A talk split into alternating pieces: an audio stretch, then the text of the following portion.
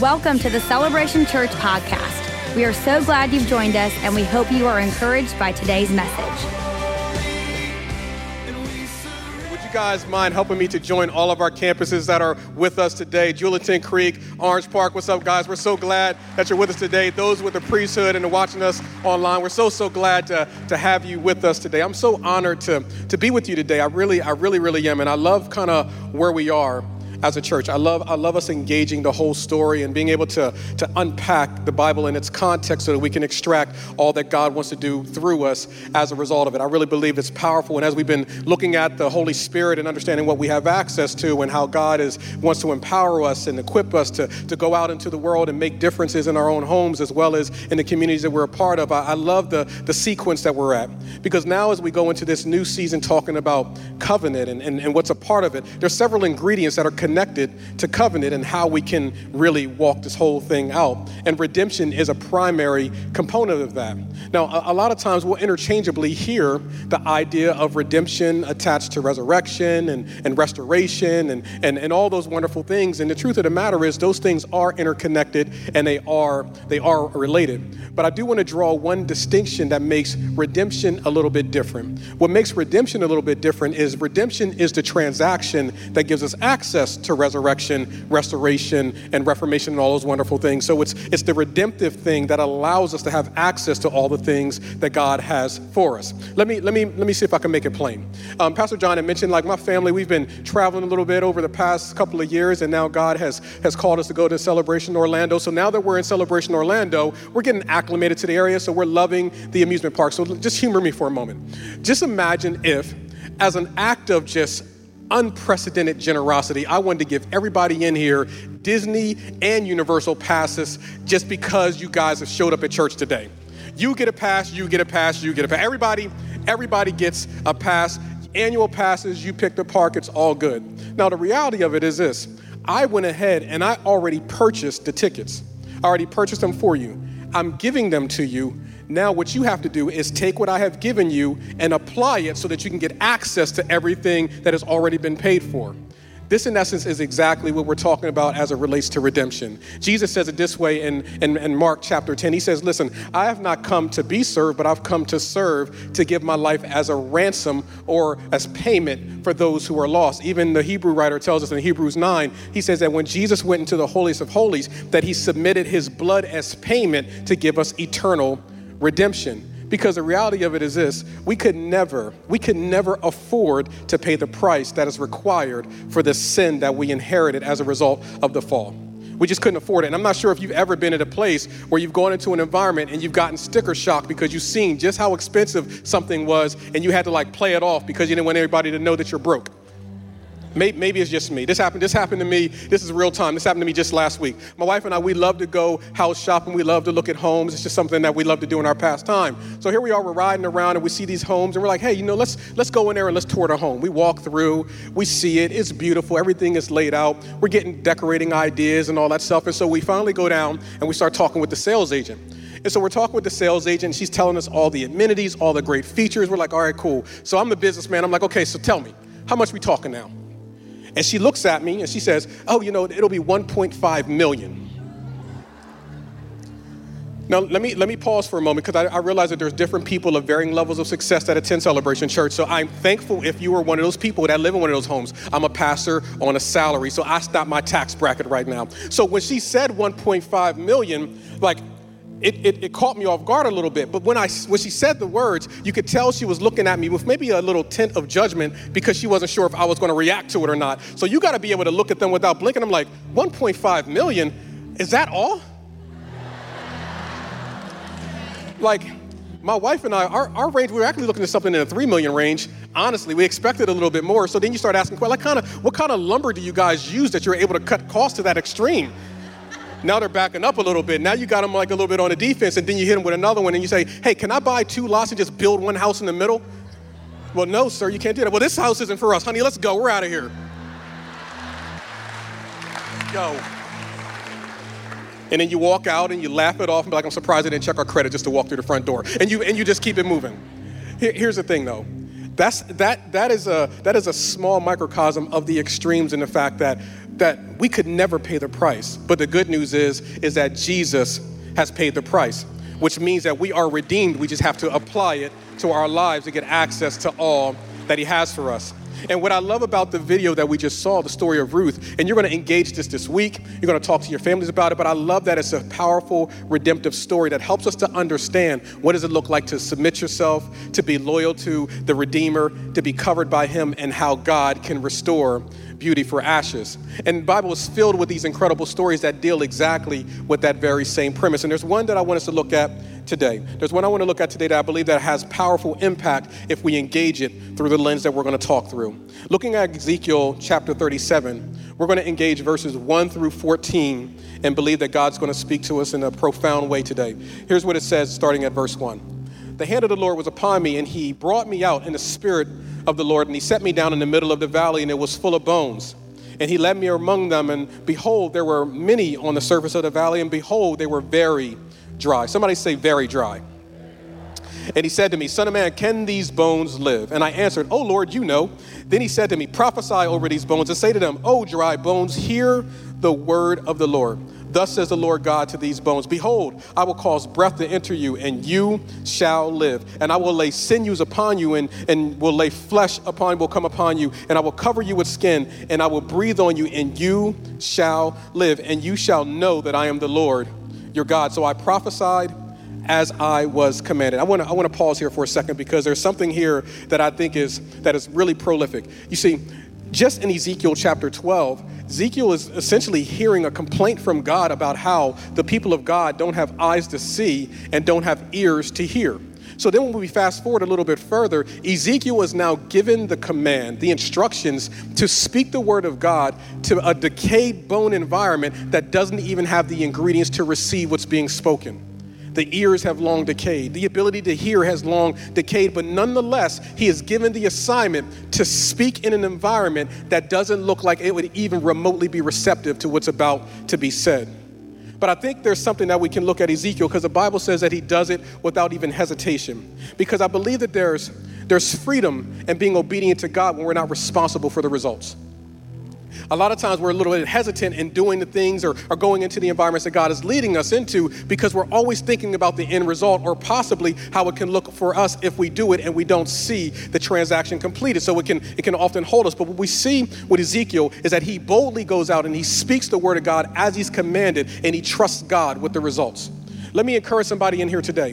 There's a person that God has been telling you to encourage that you've been reluctant to do because you've been thinking to yourself, well, they don't even have the ingredients to receive what I'm about to say. They don't even have a heart to necessarily receive it. They don't have the ears to hear it. And so we've been reluctant to speak it because we're thinking that it's our responsibility to bring them to a point of transition of some sort. But God's saying, I'm not asking you to worry about that. I'm just asking you to be obedient and speak my word and allow me to be the one that brings about the results. There's some environments that God has placed you you in that He's challenging you to just speak my word. I dare you to be a person that walks into your work environment and begins to live out and speak the word of God, even in a toxic environment. A lot of times we're thinking, I need a new job. No, God put you there so that you can change the atmosphere. Just speak His word and allow that to be the thing that changes the atmosphere. I dare you to start speaking the word of God over your family. That even when you don't feel as if you have the relational equity and the evidence isn't there, that seems as if it can receive what God has put on your heart, I dare you to start speaking it because what I see through scripture is that the things in the atmosphere begin to shift when I begin to speak the word of God over it and allow God to bring the results. So I dare you to, I dare you to speak the word of God over your finances. That when you can look and see that things are scattered and you don't have all the resources that you want to have, but you see that God's word is telling you to go ahead and bring your tithes to the storehouse and speak a blessing over your house. I dare you to begin to speak it and watch what God does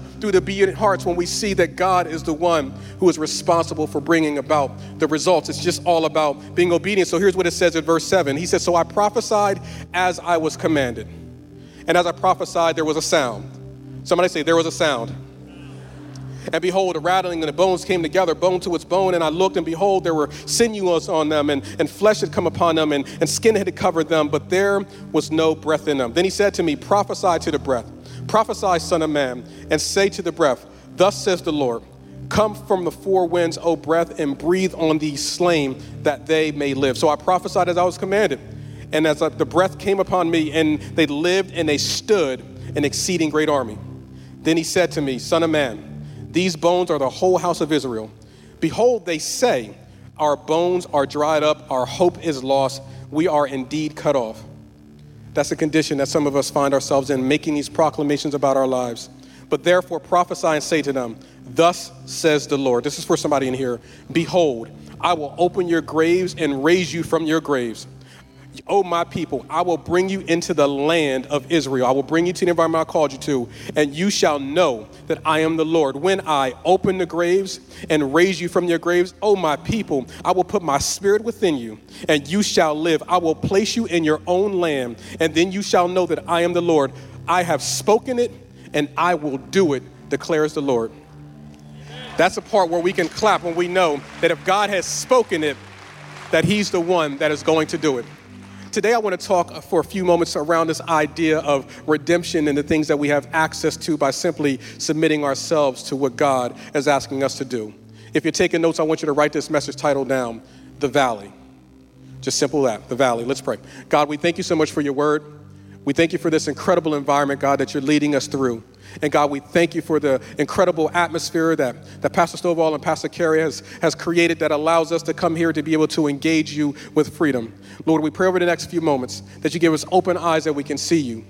God, we pray for open ears that we can hear your truth, God, and we pray for open hearts that we can receive all that you want to pour out for us today. We pray and declare all of this in Jesus' name. Amen and amen. See, when we think about valleys, a, a, lot of things can come into mind, especially when we look at it through the lens of biblical context. Myself included, a lot of times when I would think about the idea of valleys, I would think about the low place because we were contrasted with the mountains. So we have the mountain experience and then we have the valley experience. And most of us who look at the Bible and even consider the seasons of life that we go through understand that we have seasons where we're elevated on the mountain, then we have seasons when it seems like we're in a low pace. So it's the, it's the, it's the mountain and the valley. The, the problem with that is that it would lead us to believe that when I'm in the valley that there's no victory. That when I'm in a valley there's nothing but struggle and I just gotta, I gotta, I gotta thug it out until I can get through it. The thing is, that's not true. In fact, what we see through Scripture is that some of the most profound victories have taken place in the valley. Sometimes it's in the valley that we get a revelation of who God is and what He wants to do through us and through our situation. You see, when I look at Exodus chapter 17, the Bible tells us about the children of Israel as they were being led out of Egypt. And what the Bible declares is that when they were entering into this valley, this area called Rephidim, which was supposed to represent a place of rest, that they were attacked from the Amalekites. So what the Bible says is that Moses positioned himself on the mountain, which gave him a perspective of the valley, while simultaneously the children of Israel were in the valley and they had a perspective of Moses. And somehow working together, that as long as Moses' arms were lifted up, they were able to be victorious even while they were yet in the valley. I believe that it's not so much that there's mountain versus valley, but I believe that the mountain gives us perspective of the valley and the valley gives us perspective of the mountain. So that means that even when I'm in my high places, I'm having recognition of the things that I need to do and being submitted so that when I'm in the low place, I have the strength that I need. But when I'm in the low place, I have a perspective of the mountain, understand that God's not done with me yet and that He's going to lead me to my mountaintop experience. It's, it's all about perspective. It's understanding that God wants to lead us through that. I believe another instance in which we see this mountain and valley tension work together is when we look at 1 Samuel chapter 17. It's the story of David and Goliath. And what we hear is that when the children of Israel had gathered all around this, this valley called Elah, this valley where they were all uh, like kind of gathered there, the Bible says that the Philistines came to attack them. But before they would engage in war, we had Goliath that would go back and forth in this valley and, and yell out these statements offensive statements. And what the Bible says is that when David hears about it, this young man who, who understood who God was, he went into that valley with the intentions of being victorious. Now, everyone else avoided the valley. They didn't want to go into it because there was a giant there. But somehow David knew that if I go into the valley in the name of the Lord, I will be successful even though I am in a low place. So what the Bible says, he declares this to Goliath. He says, You come with a, with a spear and a sword, but I come in the name of the Lord. See, David was spitting bars and you didn't even know it. He said, You come with a sword, I come with the Lord. What you want to do? And what he did in this battle is he was letting them know, like, you may have some things on your hand, but I got the spirit of the living God with me. And I could take this rock and I can decapitate a giant because even though I am in the valley, I'm not there by myself. It's amazing the victories that could take place when we're in the valley when we have the right perspective. I believe it's from these type of experiences we get the powerful words that David tells us in Psalm 23 where he says, "Yea, though I may walk through the valley of the shadow of death, I have nothing to fear because God is with me, we have this powerful perspective that even in the valley, we can have victory. But there's a tension that we also have to manage. There's this thing that we have to still recognize because it's in the valley, we also face some of our deepest opposition and some things that we just have to kind of reconcile. In fact, what we see with Ezekiel, the Bible tells us with Ezekiel in chapter 3 that he went into a valley that God had led him to, and it was there that he had an encounter with God. It was so powerful that it literally transformed his life and gave him a vision of what he was supposed to speak and what he was supposed to do. It's in the valley Ezekiel had this radical encounter with God. Now we fast forward a few chapters, and now we're in chapter 37, and many believe it's in the exact same valley he once saw the glory of God. Now he's seeing desolation and brokenness. Look at the extremes that happen sometimes, where in one season, I can see the glory of God moving in one environment, but in that exact same environment, it seems like it's all dried up and decayed. It deals with the tension of seasons that we often go through from time to time. And in one season, it could seem as if everything is going good. My job is going great. My marriage is great. I'm seeing and experiencing the glory of God. But then through circumstances that you can control and many that you can't, you're in the exact same location. But now you're looking at desolation and brokenness. And unfortunately, much like the children of Israel, you could feel that despair and brokenness is the only thing that you have in your future. What, what do you do when the valley that you're supposed to be passing through becomes the graveyard where your dreams and hopes have died and have begun to decay? This is the condition that the narrator begins to illustrate and help us to understand. Ezekiel is now given the assignment that not only did he see the glory of God in the same valley with the very same people, he now has this glimpse of the brokenness and despair that happens as a result of it. But he wanted to make sure that they understood that God is not done just yet. So when I think about the fact that all of these bones are scattered and decayed there, the question comes to my mind why, why are they there? Like, what, what exactly happened that put them in the position that they're in right now? We already seen in the scripture as we look further down, we see that it says that these men were slain, which indicates that there was a, a war of some sort, there was a battle of some sort that obviously it didn't go in their favor. We, we kind of get that. But, but why were they there? Why, why were they just left there? Because it would have been completely disrespectful and dishonoring for an entire people to be wiped out in a battle of some sort and someone not come and bury the bodies or somebody not come and see about the dead. Like, why were they left out to rot? Why, why, were they left out and, and allowed the vultures to have their fill? Why were they left out to decay openly and publicly and, and, and have to deal with the, with, the, with the repercussions of that as a people? Why, why did they have to, to go through that? It doesn't, it doesn't make any sense. Some rabbinic scholars believe that that group was meant to represent a group of people that escaped Egypt before Moses had begun to initiate it. And what unfortunately happened is that the path that they went on, it led them right into the camp of the Philistines where they were slaughtered and left out for dead in front for all to see. What I think that could possibly indicate for us is it's possible to, to be in the right place at the wrong time. That while they had the ambition to get out of Egypt, but when you try to do it in your own strength, it can result in brokenness. I think it's important for us to understand that we can't let our, our ambitions outpace the grace of God. We, we can't get to a place where we're so ambitious we're getting to the next place that we begin to leave God behind. Because the Bible declares that, that by his stripes we are healed. When we think about that, that means that the back of Jesus, it indicates that we have healing. The problem is that sometimes we get ahead of God and we don't even recognize what he's already done for us because we've got ahead of God. And what can happen is we find ourselves fighting battles in our own strength. So even when we look at the fact that these men are laid out there decaying openly and now they are just at a place where they've reduced to ash, it still makes me wonder, but, but why, why there? Why did this happen? I think many of us can probably relate to being in one of those seasons where we've asked that question why, why am I here? Why, why did I happen? Like, what, and, I, and I understand, I understand that it's, it's, it's natural for us to ask these questions. I understand that, that we all want to kind of get some sense of why because we believe that why will bring us closure, that why will give us perspective, that we can learn from why so we can make sure that we don't repeat some of the same mistakes. So we can sometimes live in why. And, and, and I gotta be honest with you, I, I was there not too long ago, just a couple of years ago. You see, for, for me, and many of you have heard this story, but I've, I've always had this vision of me and my family always being together. It was just this, this vision slash burden that I feel that God has spoken to me. So much so that, that when we began the process of, of building our dream home right here in Jacksonville, I built it with the mindset of this is going to be the place for my grandchildren. This is going to be the place where we all come to gather and hang out. We're writing scriptures on beams, we're speaking words over every room. We know what God has shown us. One year later, God says, I need you to go to DC. I'm like, Lord, can I take my house with me? Like, how, how am I supposed to reckon? Like, but I don't, I don't understand why. But at that exact same time, as we're transitioning and, and, moving to DC, my daughter was wrapping up her, her, her, college here, and she felt that God was calling her to, to go and partner with a, a friend of mine's church in Atlanta. So my daughter is going off to Atlanta. When we went to DC, we thought that my son and his family was going to come up to DC with us. That didn't work out.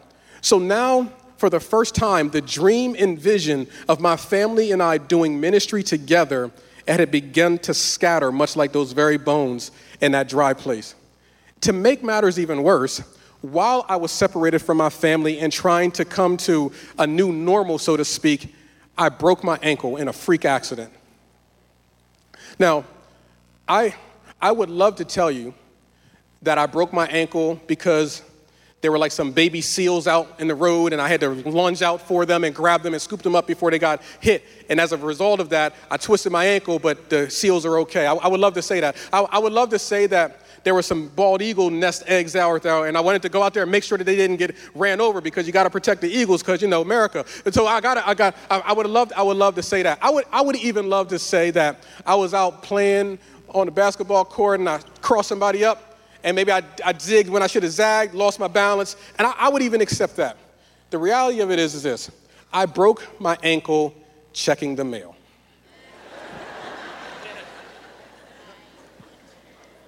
I don't need that right now. I need y'all to have some sympathy. Like, oh man, like how did that happen? But you see, like I thought we were priesthood of believers. Guess not. Um, I broke my ankle checking. Nothing is more humbling and more embarrassing than breaking your ankle by checking the mail. So I break my ankle. I end up going to the doctor. I get surgery, and now I have the next eight weeks to just basically stay laid up in my room with my foot elevated to ramble on in my thoughts. And so, as I'm laying in this broken condition with a plate in my ankle, not able to move around, along with my thoughts, I'm saying to myself, why? Why? I wouldn't have broke my ankle if I was in Jacksonville because our mailboxes are all in a safe environment. So, why? My family would still be together if I was back in Jacksonville, so Lord, why? Week one, why? Week number two, God, why? Week number three, why? Now we're at week number four. God, why? And, and, and I'm still processing and I'm not, I'm not hearing anything back. So I begin to open up the book and begin to try to study and understand why, because I've, I've read somewhere that if you start with why, then you can understand your what. I, I'm trying to use business strategies and all these other things that I've heard that you need in order for us to move forward. But as I'm asking why, I'm not getting any resolution. I get to week five, and as I'm still processing why, God, He, he humbly and he, he gracefully told to me, He said, You're asking the wrong question. He said, You're you're trying to process in real time why I'm doing what I'm doing. He said, You will never understand in real time what I am doing. That perspective is always found in retrospect. He said, What I need you to do is move from why are you in the situation you're in. I need you to move forward to what am I going to do in the situation that you are in. God said, Why is keeping you at a standstill, but when you can get to what, then you can begin to recognize that I am beginning to move you forward and I can show you that I'm about to do a new thing. See, I began to understand that I was at a standstill as long as I was asking why, because the reality of it is, is no matter what God would have said to me, I would have had another way that He could have accomplished that same goal. God will, you'll never find resolution in why. We often believe that if I can get closure, if I can just understand it, then I'll feel better about myself. The truth is, it will never make sense to you. This is why God said, My ways are not your ways. Stop trying to get so logical with this and stop asking me, Why are you in the situation that you're in? And start asking me, What am I going to do to move you forward? So, you know what I did? I said, God, so what are you going to do? He said, I'm glad that you asked me that. Let me show you exactly exactly what I'm going to do. As you're going to physical therapy, I want you to speak my word. Much like Ezekiel, I'm thinking to myself, they don't even have the ingredients to hear what I'm about to say. He said, I just want you to be obedient and speak my word. And so when I went to physical therapy for the first time, and they were showing me for the first time how to put weight on my leg again, and as I was trying to sort through it, they said, they said, okay, you just got to put your weight on. You got to put your weight. You got to trust the process. God said, tell them that's exactly what happens. They got to learn to put their weight on me, and they got to trust that I'm going to be there to catch them, even if they do stumble. I began to illustrate what I was going through and began to let them know that this is exactly how the kingdom of God works. There's some things that you just got to walk through. There's certain things that may not be uncomfortable, but God is with you every step of the way. And let me tell you, church, as a result of me speaking God's word, I began to see the atmosphere at the physical therapy place begin to change. I found that other people that was going to physical therapy, they changed their schedule because they wanted to be there when the preacher man was going to be there so they can get an encouraging word. You know what ended up happening is that we had some of my physical therapists, they actually ended up coming to church. Two got saved, one got baptized, and one joined our church as a result of me simply saying yes to God and recognizing that even in my most broken seasons, I will glorify God. Even in my setbacks, God will be glorified. So I've come to a place in my life, I don't ask why anymore, but I say, God, what you want to do? God, what you want to do in this situation? What do you want to speak? Because I want to position myself that I lay my life out as a drink offering, as Paul says, to say that if you want to use me, if you want to use my pain, then I will gladly do it because I know it is unto you and not unto me. It is unto your glory, God. And this is what it means to be in the priesthood of believers. And the cherry on the top is, as a result of doing all that, I'm right back in Florida with my family the way that God has shown me the vision in the first place. It's amazing how God begins to work all things together. It truly, it truly, truly is. I believe that God wants to encourage somebody in here today. And, and I say this with every ounce of love that I have. Stop asking why. S- just stop. God, what are you going to do? And I believe that you will hear a revelation from God that is going to give you instructions where you can see the dead things in your life come back to life, not because you're stuck at why, because now you're available to the what. I thought this was a rowdy church. I thought they would have clapped there, Pastor John, but.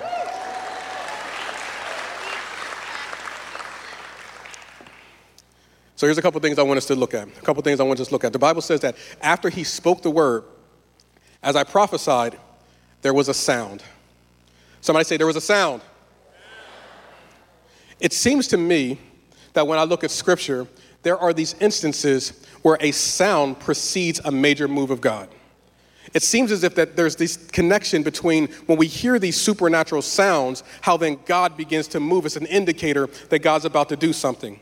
I got, I got some Bible for you. The Bible says it this way in Genesis 1, going all the way back to the very beginning. The Bible says that when God saw that the earth was without form and void, he spoke that sound, words, let there be light. And as a result of what God spoke, the sound began to change the atmosphere that now caused darkness to flee, which lets us know that maybe we're in some dark environments, but maybe the sound that we need to speak in order to chase the darkness away is let there be light. It's amazing how God begins to move through sound. Maybe we can look even further at what the Bible talks about in uh, 1 Kings chapter 18 with Elijah. The Bible says that he said, I hear the sound of abundance. I hear the sound of a rain coming in. And even though they were in a drought, even though we're in a season where they didn't have anything, Elijah heard it before he saw it. I wanted somebody to hear that. He heard it before he saw. He heard that there was an abundance. I'm not wondering if the church, do you anybody hear that God is doing something in here today? Maybe you hear the sound of abundance beginning to shake free in your life, but there's a sound before God actually showed up. Maybe the sound that he heard was similar to what the disciples heard in Acts chapter 2 when it says that there was a, a sound that came in when the Holy Spirit descended upon them. It was the sound of a, of a rushing mighty wind, and the Holy Spirit came and sat upon them and like tongues of fire, and they spoke as the Holy Spirit gave them utterance. Maybe, maybe there's a sound of, of freedom that just the understanding that the Holy Spirit is showing up to do a new thing in your life. Maybe it was a sound similar to that. Maybe it was a sound similar to what blind Bartimaeus heard in Mark chapter 10, verse 47, when it says that he heard that Jesus was in the vicinity. And as a result of that, he had the faith to lift his voice up. And when he lifted his voice up, then he got his healing. Maybe, maybe there's a sound associated with that. What I'm saying to us is, is that faith comes by hearing, and hearing by the word of God. Sometimes, if we can just hear it enough, it will activate our faith that we can begin to see a move of God. There's something powerful about when we recognize that there's a sound in the midst. In church, I believe there's a sound in here today. I believe there's a sound of abundance in here today. I believe there's a sound of freedom in here today. I believe there's a sound of breakthrough. I believe there's a sound of miracles. I believe there's a sound of marriages being restored. I believe there's a, a sound of people being restored. I believe there's a sound of people getting new jobs. I believe there's a sound in this environment today. I believe there's a sound in this church today that God is that God is stirring some things up. I believe that with that sound, it creates this, this ripple effect where things begin to shake. Some of us feel shaken right now and you're wondering, are you, is it your nerves? Are you, are you losing control? But I believe that whenever there's a shaking from the kingdom of God, it's because God is shaking things together and he's shaking things loose. I believe he's shaking some things together and he's shaking some things loose. There may have been some things that have been attached to you there may have been some things that have been attached to you, and now you're wondering why does it seem as if the world is shaking all around you? But maybe it's because there's a sound that's, that's trying to shake some things loose. You know what they say whenever you're in the midst of, a, of an earthquake that the best thing you can do as the world begins to shake is to lower your center of gravity. And maybe as the world begins to shake a little bit around you, it's a time for us to come to our knees and to ride this thing out and say that, God, I know that you're with me. I know that this ground is shaking, but I know that you're with me. I know that I'm losing my footing, but I know that you're with me. I know that I may have lost my job, but I know that you're with me. And you're shaking some things off of my life. You're shaking some things off of my environments. And God, when I stand on my feet, I will be new and as pure as go. God, shake it off of me, God. Shake everything that's not like you off of me, God. Shake it off. I believe God is shaking some things up in here today, church. I do. I believe he's shaking some things up, and the Bible declares that as God began to shake some things up in people's lives and things were falling off, but things were coming together, I think there's some things that we can see that comes as a result of that. Here's the four things I want you to write down with the shaking and what happens as a result of the redemptive plan of God. The first thing that we get is we get new structure. We get some, we get some new order, we get some new structure, we get some new things that are lined out. The Bible says that the bones began to come together. What was once broken and scattered had began to find themselves in alignment. You see, what I believe happens when we surrender and submit ourselves to the redemptive plan of God, that things that were once disjointed begin to get a new order. I'm talking like things like like serving your family. I'm talking about being the, the priest in your home, things like that. It creates a, it creates a new order. I'm, I'm talking about creating space and saying, I'm going to come to church consistently so I can engage the presence of God and allow that to be the thing that renews my mind. I'm talking about new order and new structures like that. I'm talking about when we begin to recognize what God's word says about our resources and how if we put God first, that it creates space for God to land. It's, I'm talking about a new order. What happens when we allow ourselves to be submitted to the redemptive plan of God? He shakes some things up and he gives us a new order and new patterns. Because unfortunately, there's too many of us that have been, we've been living in that space where we just want to feel the vibes. We just, just give me the feelings. Just give me, just give me, I just, I just want to get my touch of the feelings on Sunday. Let me, let me give you some contrast and paint this out for you a little bit. You see, in Genesis chapter 1, when it says that in the beginning God created the heavens and the earth, and the earth was without form and void, and darkness upon the face of the deep, and the Spirit of God hovered over the darkness, that word hovered literally means vibrating. So that means where there was chaos, and there was nothingness, that the Spirit of God's presence could be felt. The presence of God could be felt. It was chaos, but God was there. It was messiness, but God was there. But the problem is, without any order, there was no place for God to land. Some of our lives have been conditioned where if I can just get a touch from God, that's enough. But until we get order for God to land, we will never be able to reproduce the fruits in our lives. So it is there that God began to put things in order. And then when he created Adam, he breathed on Adam, and then Adam became a living being who then had the instructions to be fruitful and multiply. Often we're trying to multiply things that we haven't even created a structure to do yet. God gives us new order. He gives us new structure. He's trying to get us into a place that when His presence comes in, there's a space for Him to multiply. In addition to us getting a new structure, I believe we get new strength. I want you to write that down new strength. So, what the Bible says is that the, the tendons and the, the muscles and all these things started coming in and they started providing support for the bones. Now that the structure is there, now there's a new support for those muscles, a new strength that comes alongside. This is where the muscles were developed. This is where the, the tissues were developed. This is where the brain was developed. This is where the heart was developed. All the things that on the bones, that, that's where the layers comes in of all the things that gives us life. Those things came in. But it had to have a structure for it to attach itself to first. Many times we want the results without the structure, but God is trying to give us the patterns here. Because we see that there's this new structure, and then after that new structure, there's new support. I'm talking like a new support, like a new community, a new family, people around you that can strengthen you as you are walking out this new structure that God wants to bring into your life. But then here's the, the third thing I think is so powerful there's this, there's this new identity. New identity. Because after the bones were put into place, and the muscles and the strength came into place. Then the Bible says that then their skin was attached. Skin is an identifier, it's how they were able to see one another. That means that when I have proper order, when I have proper strength and support, that people will begin to recognize what God is doing in my life. It's just a process in which God does these things. It's so powerful to see how when we submit ourselves to what God wants to do, when we step into all He has access to, that we have access to as a result of it, that we begin to get new order, we get new strength, but we also get a new identity, a new reference point.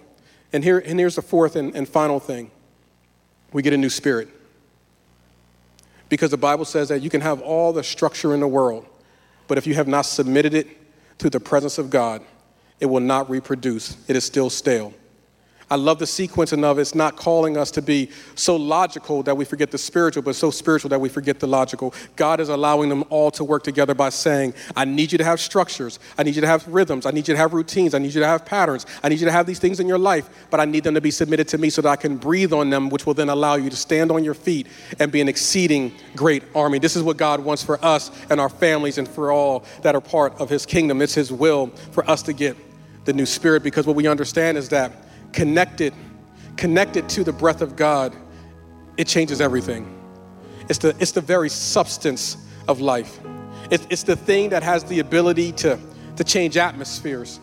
And so, what the Bible says is that when the wind came, that it entered into these dead bodies and that they rose up and that God had told them that He was going to give them the land that was theirs. It's amazing what can happen when we allow God to breathe on our situations. It's amazing the, the transformation that takes place when we position those things in our lives and simply say, God, will you, will you breathe on this? I know it's I know it's been dead for a long time, but God, can you can you breathe on this? It's, it's, it's powerful when we think about when Jesus was about to ascend into heaven, he breathed on his disciples and he said, Receive the Holy Spirit. He imparted into them, giving them an indication that the breath of God changes everything. The breath of God, it, it, it, it fixes the atmosphere. The breath of God, the Spirit of God has the ability of, of bringing freedom. And that means that when the breath of God is on on me. It, it, it attaches itself to me like a fragrance. And when I walk into a room, it's no longer me that walks into the room, but it's the, it's the aroma of grace that walks into a room. So now that the aroma of grace has entered into the room, it, it changes the atmosphere. It's, it's not me, but it's because I've submitted my life to Christ and the breath of God is on me. And because the breath of God is on me, it, it shifts and changes everything. It's amazing what can happen when we allow God to breathe on our situation. You know, it, it, it makes me think about this whole process that I went through with my broken ankle after going through physical therapy for months at a time and finally getting to a place where I got a little bit of stability, I, I, I had to learn my new normal. I had to learn how to now walk with this foreign object in my ankle that I'm fine. My limp's gotten a lot cooler, but it's, it's still there. It's still mornings where it's a little bit stiff. There's days where it's not. I still can't run the exact same way but, but it's okay, I'm, I'm fine. But I, I remember the biggest thing that I had some concerns about is when it was going to be time for me to travel. Because I, I knew that there was a possibility with this, this metal plate in my ankle that I could go through the, the scanners and I could set off alarms. And the last thing I want is any problems with TSA. I don't want no problems. So I'm talking to my doctors and I say, hey man, like, is this gonna set off any alarms? He said, well, for the newer machines, it won't because they they have this ability, they could tell what it is, so you should be fine. So no, don't don't worry about it. So I finally was in a position where I needed to travel, and so I go to the airport as you do when you're going to fly. And when I when I get there, I'm walking through, and when I walk through, it sets off an alarm. And of course, like it's not like just a regular like beeping alarm. It was like one of those like major alarms where everybody's looking. And I'm like, okay, like I promise you, I don't got anything on me. I don't want no problems. It's all good. They kind of pull me to the side and they're they're talking to me a little bit and they're they're swabbing my fingers and they're doing the little wand thing and everything and they finally get down to my leg they say hey let's let's talk about this for a moment i said well i got this i got this surgery and they put this plate in my in my ankle and so it it, it fixed the bone but i still got to walk this thing out and he's like okay he said so there's something in you is what you're saying I said, yes, sir. There's there's there's a plate on my in, on my ankle that has hold the bone together. He's like, okay, great. So there's something in you. That's what set off the alarm. You can go ahead and um, go on about your business. I grab my bags and walk off with my limp as I do. But as I was walking with this limp, it occurred to me that the man had spoken a word that was so powerful that it caused me to stop right in the airport. Because what, what he said was, Sir, there's something in you that set off the alarm in this atmosphere that caused all of us to draw our attention to you. There's, there's something in you that, that, that literally stirred us all up. We, we didn't know what it was, but, but now that you've explained it to us, we now see that there's, there's, there's something in you. And because that there's something in you, it's, it's changed the way that you walk. Because there's something in you, it's gonna, it's gonna set off some alarms because there's, there's, there's something in you. You're, you're not like everybody else, like, but there, there's something in you. Church, I, I'm not sure if that encourages you the way that it encourages me. But I realize that because there is something in me, it's going to cause me to walk differently than what I did before I understood what it was. Because there is something in me. I'm here to let you know, church, that God resides in you. And when the Spirit of God resides in you, it is going to set off alarms. The enemy should be alarmed when you walk into environments where darkness is because light has just showed up. Brokenness should be alarmed when you walk into the room because peace has just showed up. Oh, I don't know who I'm talking to in here today, but I'm here to let you know you should be setting off alarms because there is something in you that has changed the way that you walk. So I don't walk around depression like I used to because I'm filled with joy, and joy has just showed up. Miracles have just showed up. Signs and wonders have just showed up. It is not me, it is the God in me, but I'm setting off alarms because there's something in me. There's something in you, church. And unfortunately, us as a church, we've we found ourselves at a place where we're so busy trying to fly under the radar instead of set off the alarms. We're changing that today. We walk out in boldness and saying, Yes, there is something in me, and we're changing the atmosphere because if we don't do it, no one else will. God has equipped us he has empowered us. He has commanded us to walk into environments, to speak His word, to walk it out differently and shift it as a result of what is in us. Not by might, not by peer, but it's by my spirit, saith God. I want everyone to stand on their feet in here. We're going to go back into worship in just a moment. I believe that the power of God's going to move and it's going to change the way that some of us walk some of this stuff out. But I, I want to I want to talk to somebody for a second. At our Julington Creek campus at Orange Park, I want to ask you this question. Maybe you're in here today and you're in a valley season. You're in a season where maybe you have been led to believe, like, like much of us, that my valley means there's no victory. But I'm here to let you know that even though you may be in the valley, there is something in you that will grant you victory if you allow yourself to receive the finished work of Christ and walk it out. If that's you, and you simply want to invite the grace of God to land on any area of your life, I want you to boldly lift your hand up so we can include you in this prayer. We're not even going to count to three. Just boldly lift them up. Hands up everywhere. Amen. God bless you. You can go ahead and put those hands down. Here's my, here's my second question. Maybe you're in here with us today, and you know that your next step is simply to surrender your life to the finished work of Christ. You are redeemed. You just got to apply it and begin to walk it out. If that's you, and you want to commit or recommit your life to Christ. We want to create the space for you to do that. So on the count of three, we are going to count this down. But boldly as a family, I want us to be able to encourage one another as we do it at our campuses as well, you want to commit or recommit your life to Christ, I want you to boldly lift your hands up on the count of three. One, two, three. Lift them up. My God. My God. My God.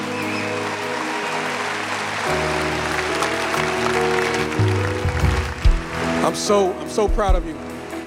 I'm so I'm so proud of you of recognizing that there's more to life than where you are. I want us all to pray this prayer together and then we're going to go back into worship as I pray for us, and I believe that God is going to move. But let's repeat this all together. Lord Jesus, I believe that you died on the cross and that you rose from the dead. And it's because of my faith in that I am saved. Fill me with your spirit and order my steps in Jesus' name. Thank you for tuning in to today's podcast. For more information about Celebration Church or to get in touch with us, please visit celebration.org.